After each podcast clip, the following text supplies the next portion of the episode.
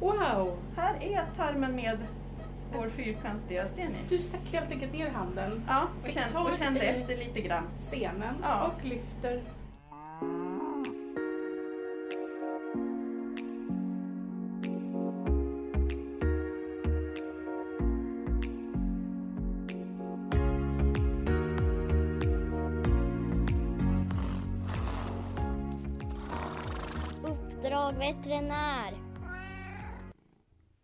Här avsnittet är ju ett bonusavsnitt från Mora. Carolina, du stannade ju kvar på beredskapen. Ja, jag fick ett litet extra äventyr. Du fick ju träffa Emil som en ettårig stövare och han kom ju in med akuta kräkningar och ville inte äta. Vi får följa med veterinärerna Agnes, Lisa och djurvårdaren Jenny. De fick vi också träffa i föregående avsnitt från Mora. Agnes hade ju akutlistan i föregående avsnitt och det var ju där Emil kom in på eftermiddagen och därefter så blev det ju en akut operation. Och nu får vi följa med när Agnes träffar Emil. Ska vi kika på honom då så får vi se. Ska du få komma på bordet? Han ser ju lite ut som han har tappat lite i vikt också, tycker du det? Ja. Eller? Ja. Det har han gjort nu. Ja, de här faktiskt. dagarna. Ja, det gick fort. Ja. ja, nu tittar jag på slemhinnorna. Så känner jag på lymfknutorna på halsen. Har det varit stor mängd när han har kräkts, tycker du? Nej, jag tror inte det. Nej, utan det blir som en liten Ja. ja, klick liksom. Men inte det här att det känns som det blir en stor Nej, pöl nej, liksom. nej. nej. Han har ju lite hög puls och det Ja. kan vara ett tecken på att det är besvärligt Ja, liksom, ja. i kroppen. Men annars hör jag inget konstigt. Nej. Jag lyssnar på hjärtat och lungor och då lyssnar jag på hur det låter som ljud och hur fort det slår och med vilken takt. Och nu klämmer och känner du på buken. Precis, och känner om jag känner någonting avvikande i tarmarna eller liknande.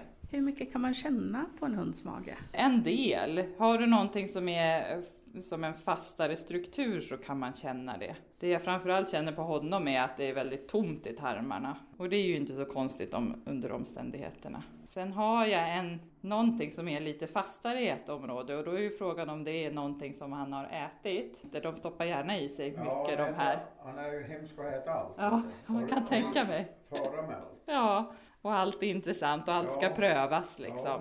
Så jag tänker att vi ska ta en röntgen och se hur det ser ut om det sitter något där. Ingen feber i alla fall. Hej Jenny! Hej! Nu ska du röntga en hund. Ja, jag ska röntga buken på en eh, stövare som vi tror har ätit någonting olämpligt. Jag håller på att lägga in patienten här eh, så vi senare kan gå tillbaka om vi skulle behöva och titta på bilderna igen då. Och så markerar du vilka delar av hunden som ska röntgas. Jag kommer vilja ha en sidobild och en bild när hunden ligger på rygg. Så det är de bilderna vi har lagt in nu då. Så nu ska jag bara kolla vikten med djurägaren. Får vi prova så, så får vi se om vi ser någonting. Då är det inställt. Då är det inställt och klart. Då är det bara bilden som fattas. Och så tar jag på mig utrustning för att skydda mig från strålning. Och så ska djurägaren också få. För jag kommer behöva hållhjälp. Och nu kommer Agnes tillbaka med Jenny för att se på bilden. Vad ser du Agnes? Jag ser någonting röntgentätt som sitter i tarmen. Det går ju inte att säga precis vad det är men det är väldigt röntgentätt och då brukar det vara sten eller liknande. Eller ben. Du har hittat orsaken. Precis. Eh, och det gör ju att det tar helt stopp och då tar sig ingenting vidare och då kräks de och vill inte äta till slut. Man ser liksom hela sidan på hunden. Vi ser ryggraden där uppe och så ser man eh, revbenen och så ser man den mjukare magen och i det så ligger liksom en fyrkantig vit klump. Ja, precis. Ganska långt bak. Han är ju ganska gasig här framme i, men inte så mycket i samband med själva, själva stoppet. Men eh, då är ju frågan om vi kan lösa operation, för sånt här brukar ju behöva opereras när det har tagit helt stopp. Men vi ska gå och konferera lite med kirurgerna. Anna, du är överveterinär på smådjur och jobbar här i Mora som veterinär. Ja, det stämmer. Jag delar min tid mellan administrativ tid som överveterinär och klinisk veterinär här i Mora. Idag har vi träffat Emil som kräks och inte vill äta och han har blivit röntgad och han har något i buken. Mm, det ser ut att vara en sten som har fastnat i tarmen. Och det behöver vi hjälpa honom med för den kommer inte att passera på egen hand. Han kommer bli opererad här under eftermiddagen, kvällen. Ja, så är planen. Det är ju inte alltid något vi har möjlighet att erbjuda här heller. Det är ett sånt där fall som då kan behöva åka vidare. Men idag finns det möjlighet att hjälpa honom här och de önskade det och då ordnar vi det. Det här att hundar äter saker de inte ska, är det vanligt? Ja, det är det. Och det är ju vanligare hos vissa. Eh, aptiten varierar mellan raserna och eh, eftertänksamheten varierar, så att vissa äter mer än andra. De här har vi en stövare som då sannolikt har ätit sten och det är tyvärr inte helt ovanligt att de gör det. Vad ska man tänka på som djurägare? Ja, de flesta har ju en uppfattning om deras djur äter saker de inte ska eller inte. Det är bra att veta om så att man liksom är lite på tå kring det. Har man en hund som har en tendens att stoppa i sig saker så är det bra att hålla koll på om den kräks. Börjar en hund kräkas så kan det vara så att man behöver kontakta en veterinär för rådgivning. Kräkas någon gång då och då är helt okej, okay, men fortsätter de att kräkas och det inte avtar, då bör man kontakta veterinär och få råd. Om man fångar det så pass tidigt så föremålen är kvar i magsäcken, vad, vad gör ni då? Ja, för så kan det ju vara faktiskt om man har sett hunden äta någonting olämpligt. Det kan vara allt ifrån en majskolv som är för stor för att passera, en strumpa, en leksak. Häromdagen var det ett litet fodral till en tandborste som åkte ner i någon hund. Ser man det, då kan man ringa oss och så kan man ju komma in här och få hjälp att kräka hunden som vi säger. Där vi ger en spruta så att den kräks eller en annan typ av medicin så att hunden kräks. Och då har vi ju löst problemet redan från början, så det är det allra bästa. Och är man osäker på om det var olämpligt det hunden åt eller inte, ring och be om hjälp. För ska man kräka en hund så ska man göra det så snart som möjligt, innan det riskerar att passera ut i tarmen. Så ring gärna och fråga. Förr fanns det ju en sån där sätt att kräka hundar med salt. Varför vill man inte att man ska göra det? Där har vi en risk att man faktiskt blir saltförgiftad om man ger då mycket salt. Och sen är det väldigt osäker metod att få dem att kräkas överhuvudtaget. Så det rekommenderar vi inte. Om man nu inte har sett det, vilket kanske är det vanligaste, vad händer då? Hos oss så börjar vi alltid med att noggrant lyssna på djurägaren. Vad har de att berätta? När började det här? Och sen så undersöker vi hunden. Eh, och redan där kan man ibland få en ganska god uppfattning. Men sen har vi också möjlighet att röntga till exempel, eller göra ett ultraljud på buken för att förstå, finns det någonting där? Som idag då, så har vi ju konstaterat att här har vi en sten som sitter fast som inte kan passera. Och då kan det vara så att man helt enkelt måste operera sin hund och plocka ut den här ur tarmen. Hur svåra är de här operationerna? Lyckas man alltid få ut det som har fastnat? Ja, men att få ut det som har fastnat, det eh, lyckas man alltid med. Men sen är det så att man öppnar ju tarmen, det innebär risk för komplikationer, man kan få inflammation i buken och så vidare. Absolut, det är inte riskfritt och det finns andra operationer som är ännu säkrare så att säga. Men sitter den fast i tarmen så har man inget att välja på. Den här stenen måste opereras ut, annars kan man inte leva vidare. Allra oftast går det utmärkt. Men så fort vi opererar ett djur så innebär det alltid risker och det behöver man vara medveten om. Vad är det konstigaste du har opererat ut någon gång? Eh, en gång opererade jag ut ett tygstycke från en kollegas hund faktiskt som hade tuggat och medan jag gjorde det så slingrade det sig upp ur den öppnade tarmen två stora maskar som reste sig upp ur operationsåret och tittade på mig. Det var det knäppaste jag varit med om när jag opererade ut något ur tarmen. Uppdrag veterinär kolla försäkringsuppgifter och sådär. Du förbereder ett dropp Lisa? Ja men jag förbereder lite alla möjliga saker för våran eh, kära Emil här som ska få bli av med en sten i sin tarm. Det här är droppet han ska få under operationen medan den pågår. Och det är helt enkelt en, en vätskeersättning som jag tillsätter lite glukos, lite socker i nu. Den här hunden har ju inte ätit på ett tag kan väl förväntas börja sjunka lite grann i blodsocker. Och det är skönt att inte ha det att tampas mot under en operation. Han kommer att få på lite påfyllning för säkerhets skull här. Han har fått en del dropp nu medan han har väntat. Ja, han var väl gissningsvis uttorkad kan jag tro. Eh, så det vill man ju fylla på så han kommer tillbaka på normal och är på så normalt som möjligt inför sin narkos. Men under operationen ska han också få dropp. Dels för att vi säkert kommer att behöva fortsätta fylla på hans vätskereserver men under narkosen framförallt för att hålla honom stabil, det vill säga hålla hans blodtryck uppe När man blir sövd så, så sjunker man i tryck och droppet hjälper till att motverka det. Och så kan vi reglera hastigheten på droppet och därmed hjälpa honom om han skulle falla lite i tryck eller så. Så det håller jag på att greja med och så ska jag också göra i ordning hans förmedicinering som han ska få strax innan själva narkosen ges. En smärtlindring och sånt som gör honom lite, lite trött och lullig och lugn. Och eh, sen kör vi väl här om en stund. Ja. Vad bra. Ja, men då ska jag fortsätta förbereda lite inne på operation bara, så är vi klara sen. Och det är ni, Lisa och Agnes, som kör operationen. Ja, nu blev det Lisa och Agnes. Jag söver, Lisa opererar. Nu är vi inne på operationssalen. Vi ska kontrollera all utrustning här, att den är up and running. Vi har ju opererat här inne under dagen idag, så allting har varit igång och har fungerat bra och sådär, men det kollar vi igen. Vi söver med ett medel som heter Propofol. Det används ofta på människa också. Det är ett narkosmedel som ges in i blodet. Så det är inget sånt här man andas in, det är ingen gas utan det är, det är ett flytande läkemedel. Så först kommer vi göra honom trött och smärtlindrad med andra injektioner. Och när han är trött och det är dags att söva så ger vi en dos så han somnar. Och så får han ner en luftslang i halsen och sen flyttar vi in honom på operation och kopplar över honom på den här lilla pumpen som vi har som står i fönstret. Och den kan man koppla en, en spruta med Propofol via en slang. Så att den här programmeras att ge en bestämd hastighet, eller en bestämd mängd per timme av narkosmedlet i blodet. Sen kommer Agnes att stå och övervaka och passa och finjustera den här narkosen vartefter vi behöver. Han behöver, vad ska jag säga, sova egentligen lite olika tungt genom olika delar av den här operationen. Det är onödigt att sova djupare än man måste. Samtidigt som det såklart inte får bli en för ytlig narkos för vi vill ju att han ska må bra genom hela sitt ingrepp. Nu ska vi snart hämta Emil. Det blir nog rätt skönt att bli av med den där stenen tror jag. Men du tittade på röntgenbilden? Jag tittar på röntgenbilden. Jag har bestämt mig för en sten. Ja, vi får se. Det är inte ett av de konstigaste föremål som har opererats ut, en sten. Nej. Hur många sådana här operationer har du gjort, Lisa? Sådana här stenar i hundar? Jag vet inte, jag räknar inte. Många. Ska vi ta in honom? Vi ska ta in honom. Nu har Emil fått flytta upp på ett eh, bord.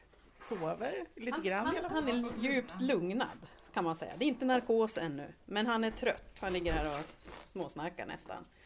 Och eh, nu håller han på att få infarter i eh, venerna på sina framben för dropp och för läkemedel och, och annat.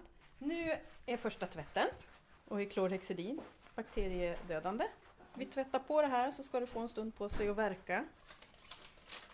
Här är en luftslang som Emil ska få ner i, i halsen sen och andas igenom. Och en sån har man ju dels för att alltid ha en fri luftväg. Man har den också för att hindra om till exempel hunden skulle kräkas under narkosen medan den är sövd. Då har ju den inte någon koll på vart det här kräket hamnar. Och det är jättelätt hänt att det i så fall skulle kunna dras ner i luftvägarna. Så på den här tuben så finns det en liten uppblåsbar kudde som jag blåser upp när tuben är nere i halsen. Och då tätar det till och det kommer någon kräkning eller något maginnehåll så kommer det bara ner så långt som till kudden men inte ända ner i lungorna. Så vi provblåser den med lite luft. Och då blåser den upp sig som Ja, en liten... den upp sig. Så nu ser korv. du, nu är den uppblåst. Sitter som en tjockare bulle runt slangen. Nu vet jag att den är tät och kommer att hålla där inne och inte sjunka ihop. Så nu tömmer jag den igen därför att annars får jag inte ner den i Emil. Så nu börjar vi söva. Och då kommer han att somna, ja vi räknar ut dosen efter hans vikt. Så tanken är att han ska somna på någonstans mellan hälften av den här mängden eller kanske upp till hela.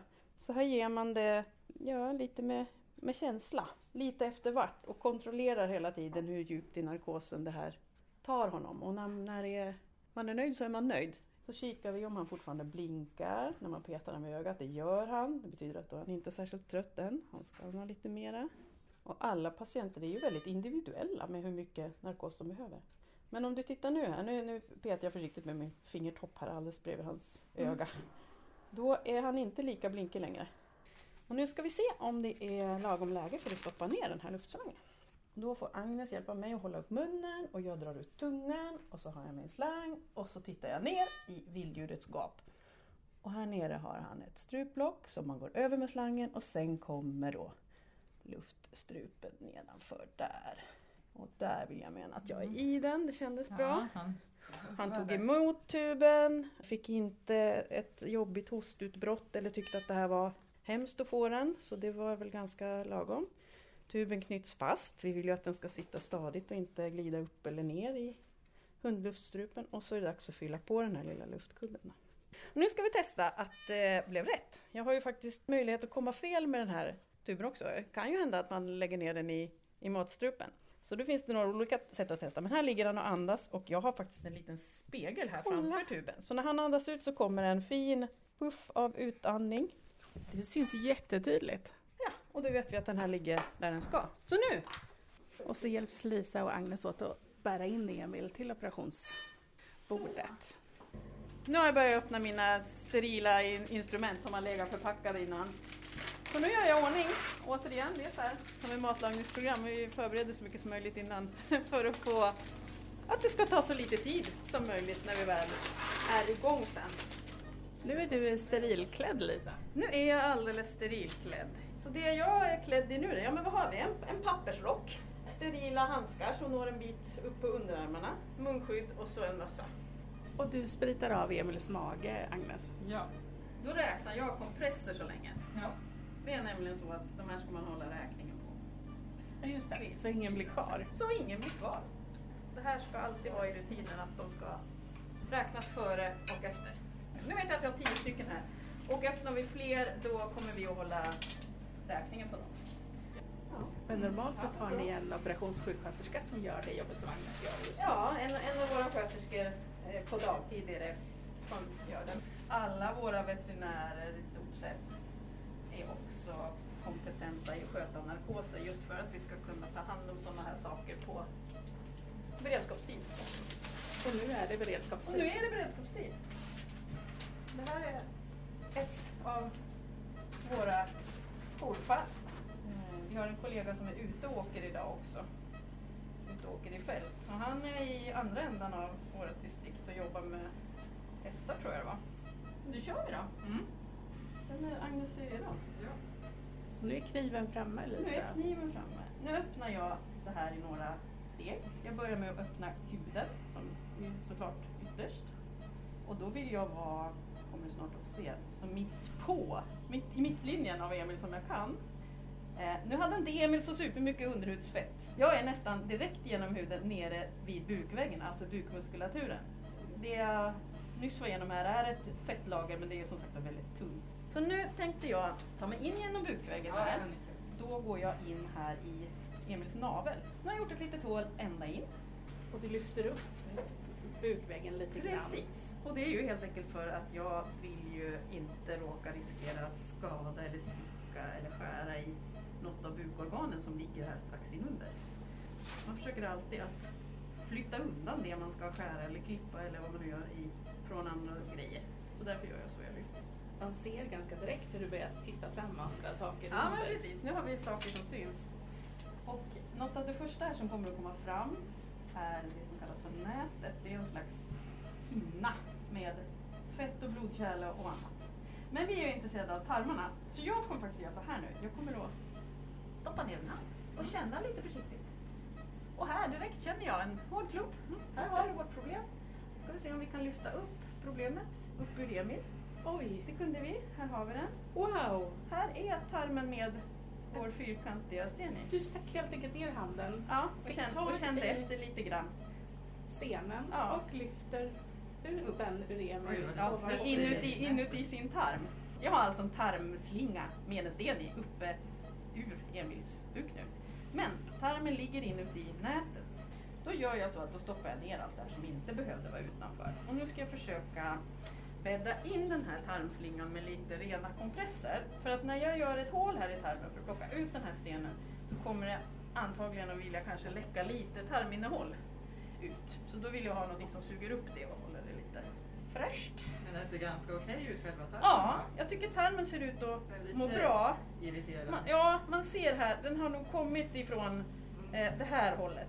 På ena sidan om den här så är tarmen lite, li, lite röd, lite uppblåst och lite arg. Den ser gladare ut här på läsidan om stenen där den inte har gått förbi än. Det, det, men vi har en tarm med fin färg ändå, gott blodflöde.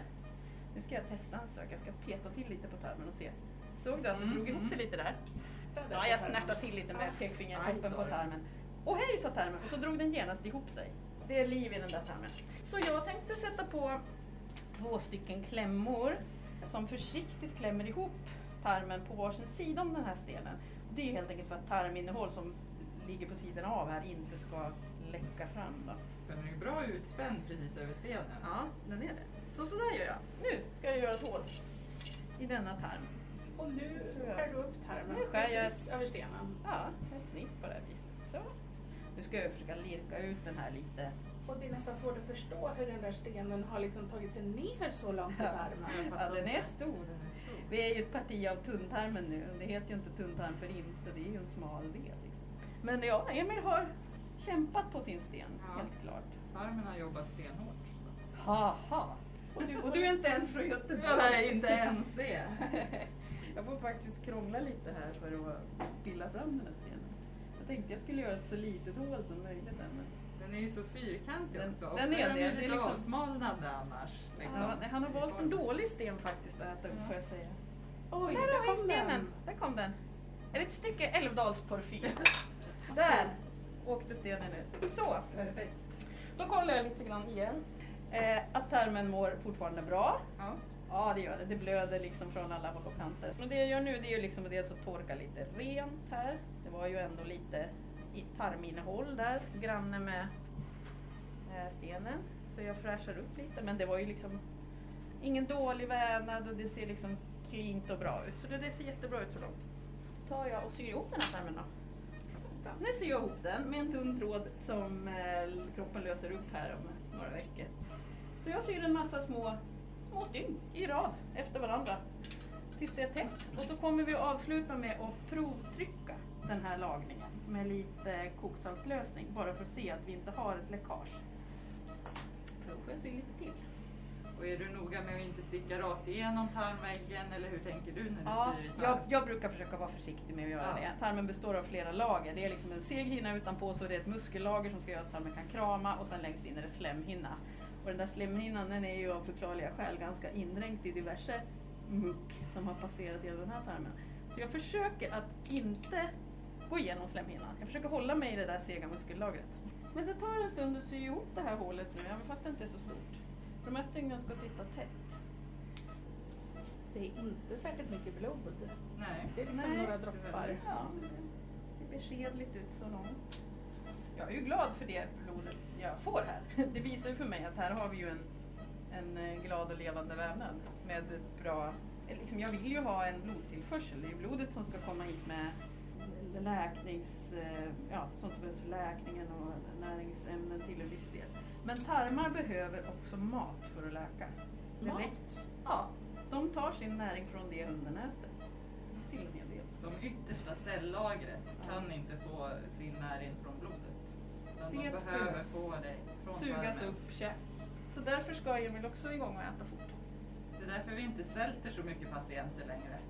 På samma sätt som man gjorde förr. Nu har du snart sytt klart Lisa. Mm, I alla fall tarmen. Det är lite mer som ska sys ihop också när jag tycker att han är helt lagad. Men jag tror att jag har sytt klart tarmen. Så några stygn till här och sen ska vi göra den där provtryckningen med saltlösning.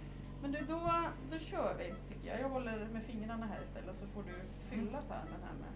Det är så Lås upp läskigt när man inte har något att... Nu sticker du in en spruta Ja. i tarmen med koksalt. Ja, så nu blås, blåser vi upp den. Nu gör vi en vattenballong av det här. Jag håller för på sidorna med fingrarna om såret, eller det som är ihopsytt nu. Agnes fyller på och så ska vi titta om det sipprar ut saltlösning någonstans här. Jag skulle säga att det ser väldigt tätt Det ser ut. ju väldigt Det tätt droppar ut. ingenting här. Så det har blivit tätt och det har klibbat ihop bra. Då är vi klara med tarmen. Vet ni vad jag tänker på? Jag tänker på när man lagar en eh, cykelslang. Ja, exakt. Det är egentligen det vi gör. Det är cykelreparation, lite bloddigare. Så, så nu är den här tarmen klar. Men nu ska jag göra det där jag lovade, nämligen att titta på allt annat också. Och det här, det är den del av tarmen där stenen kommer ifrån och har gått. Och här ser tarmen lite vad ska jag säga, rödare ut, lite uppblåst kanske. Och fram till stället här där den satt, här är det lite extra argt. Och sen är det här, där- den här delen av tarmen, den har sluppit sten. Ser du skillnaden? Här. Den här tonade delen, den är liksom tunn och, och blek och fin och den andra är lite småförbannad ännu. Ja. Bra. Jag tror att stenen har suttit Mm. på den här fläcken en stund. Innan den knufflar sig vidare. Det ser ut lite grann som Det när ser ni opererar. Ja precis, det gör nästan det. Tarmväggen är på en lokal punkt här, lite mörkare. Det är som att den har fått ett blåmärke och känns också lite tjockare. Men när jag gör den här, jag testade tarmen att den vill dra ihop sig, då gör den ändå det. Så det är liv här i det där och jag kan inte känna att någonting sitter där nu. Bra, då är du godkänd där. När du stoppar tillbaka tarmarna, Mm. ska de ligga i någon särskild ordning? Det, jag ska se till så jag inte har gjort ett tarmvred på honom. Det har jag inte gjort. Jag får inte skruva runt dem hur som helst. Men annars halkar de runt där inne lite efter eget tycke. Det gör de ändå. Liksom. Det gör de ändå. Så, Och nu Nu. är allt tillbaka Mm. i Emils mage.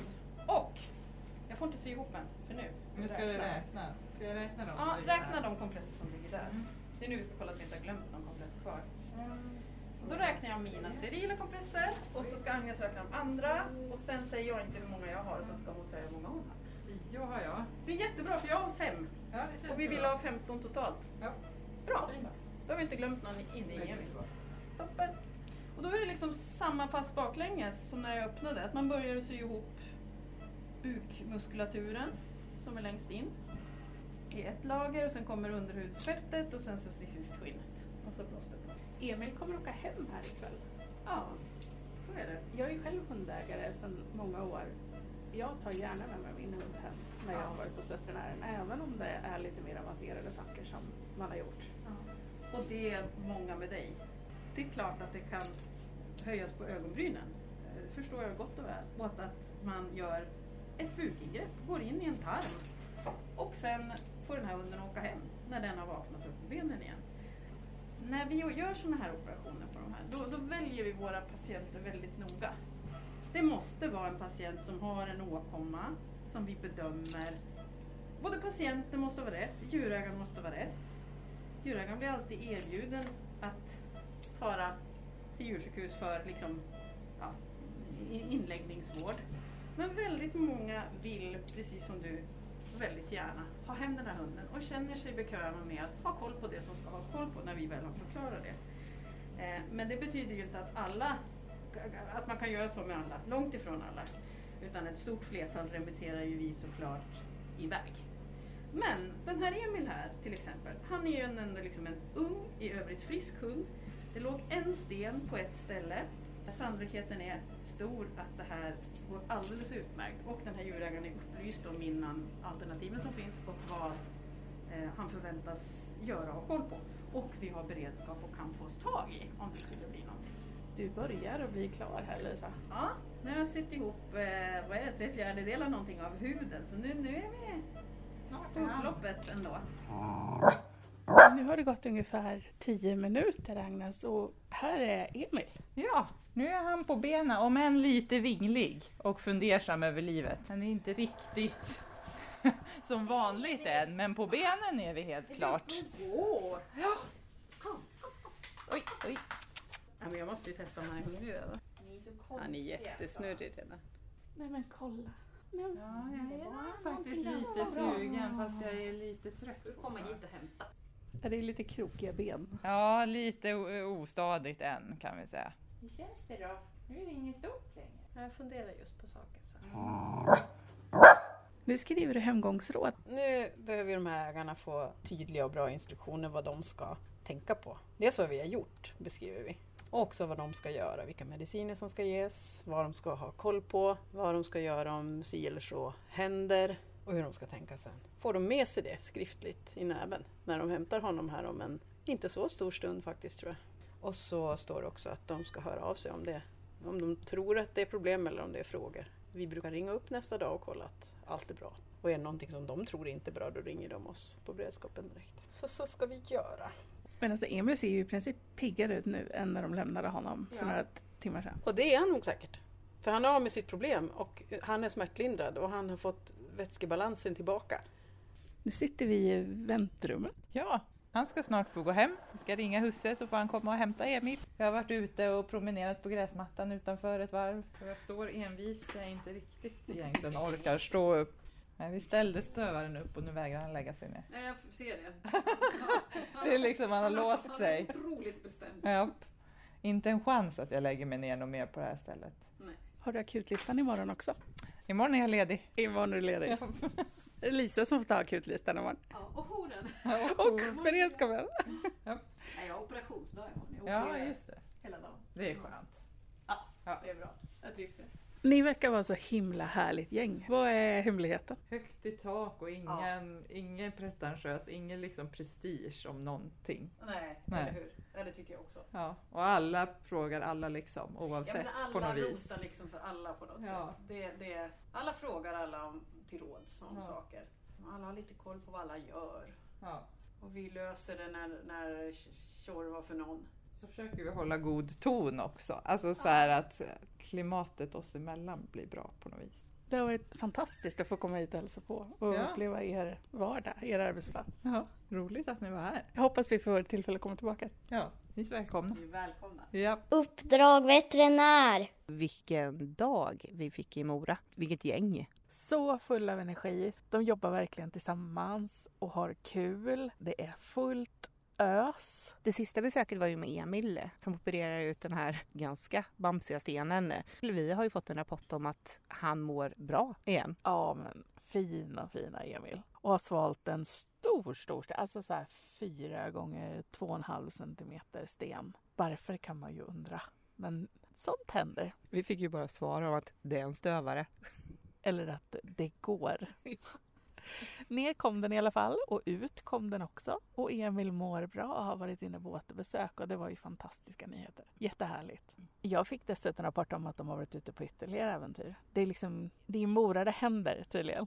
En av kollegorna i Mora var nämligen ute på en älgförlossning häromdagen. Av alla djurslag man kan råka på så var det en förlossning på älg. Och jag förstår så var det en tam älg trots allt.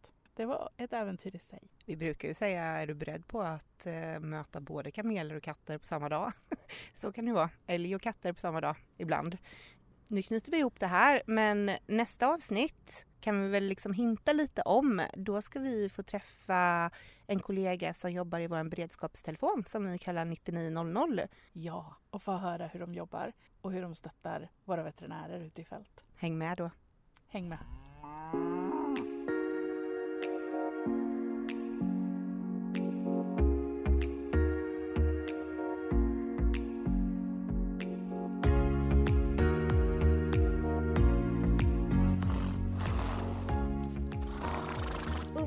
Jag veterinär.